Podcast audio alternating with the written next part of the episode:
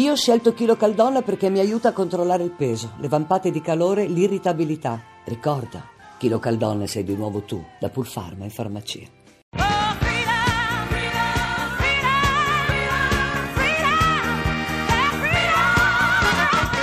Vittoria, le donne, le sfide.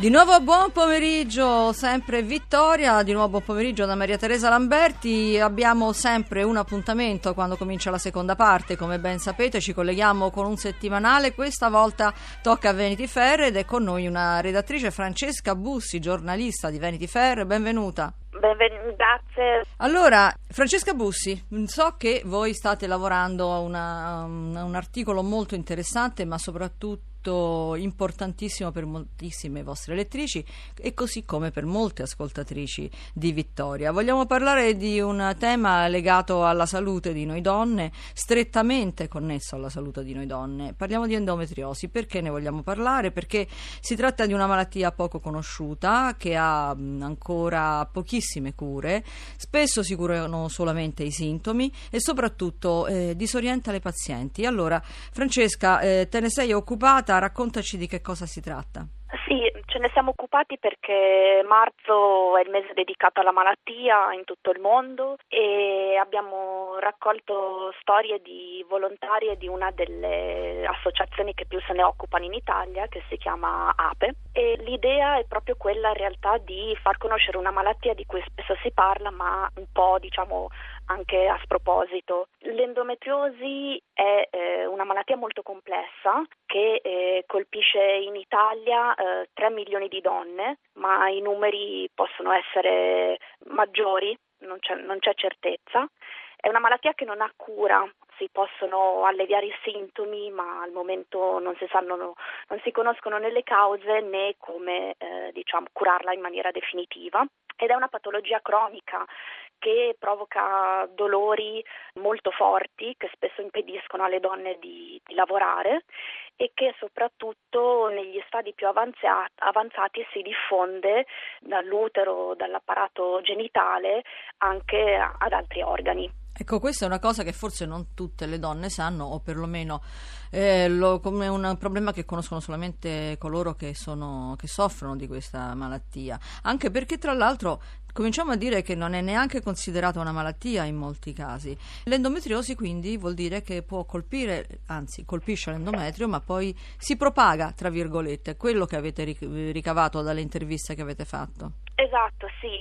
Eh, diciamo che è una malattia eh, una patologia cronica dove l'endometrio, che è il, eh, il, tessuto che riveste le pareti interne dell'utero, ricopre, va a ricoprire anche altri organi, possono essere le ovaie, può essere l'intestino, fino ai nervi.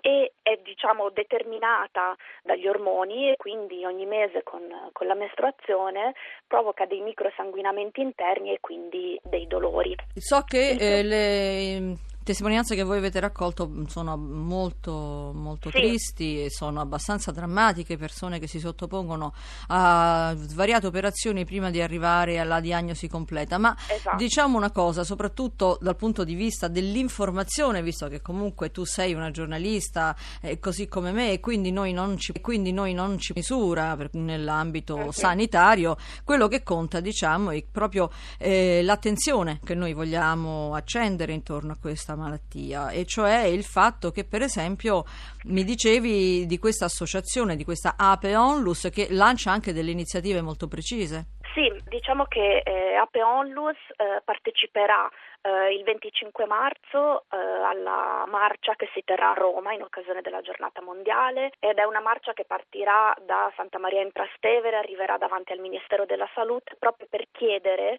che eh, l'endometriosi venga eh, riconosciuta come malattia invalidante che agli specialisti che eh, la studiano vengano concessi finanziamenti adeguati, che si crei un protocollo di cura univoco e che eh, venga anche istituito un registro della malattia perché diciamo che purtroppo, per quanto il governo abbia fatto negli ultimi mesi, c'è ancora molta confusione riguardo a questa, a questa malattia e soprattutto non viene riconosciuta come invalidante. Esatto, e questo è un problema che pone di fronte alle donne anche una serie di eh, attenzioni che vengono loro riservate più o meno, soprattutto meno, anche non solo nei, di fronte ai sanitari, ma anche nei posti di lavoro, per esempio, perché vai a dimostrare che stai male eh, quando non, non ne viene neanche diagnosticata una malattia.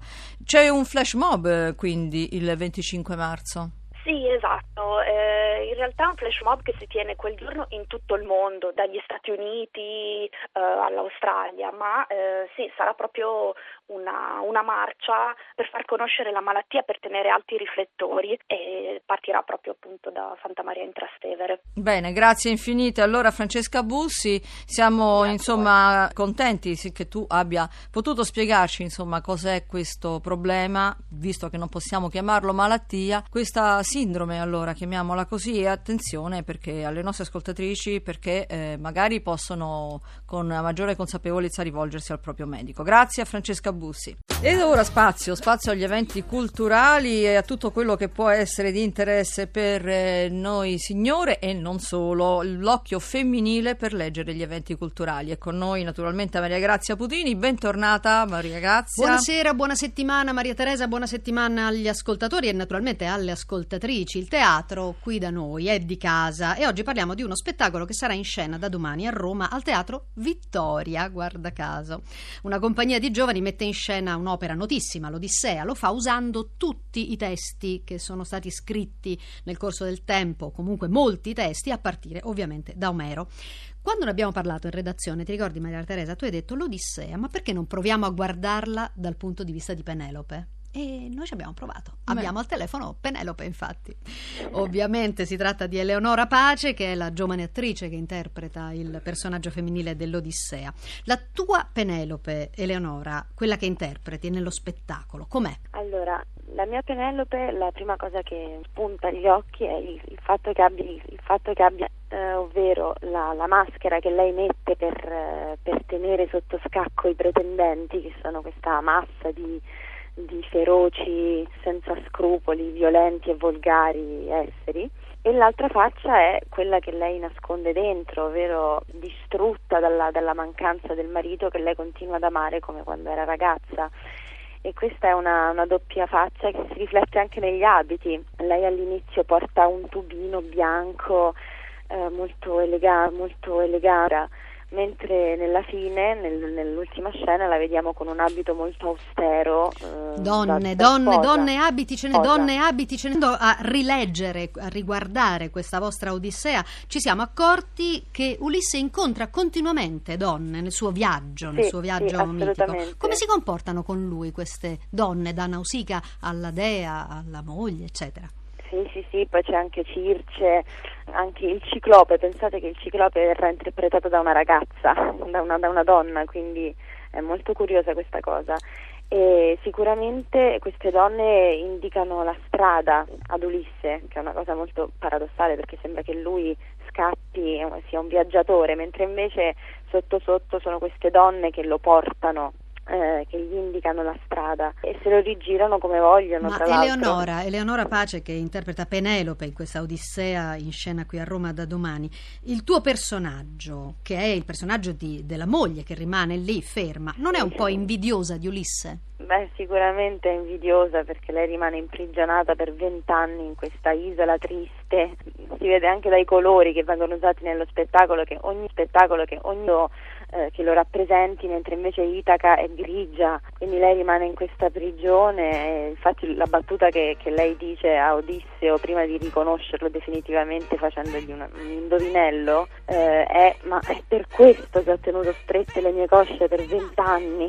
Ecco, questa, questa, domanda di Penelope e questo viaggio con le donne attra- e attraverso le donne di Ulisse era il tentativo di oggi di dare appuntamento al teatro ai nostri ascoltatori. Bene, allora, in attesa di poter andare a vedere questa nuova Odissea, noi vi salutiamo, vi ricordo che per intervenire potete scrivere a vittoria.rai.it per riascoltare la trasmissione podcast cercate vittoria.rai.it.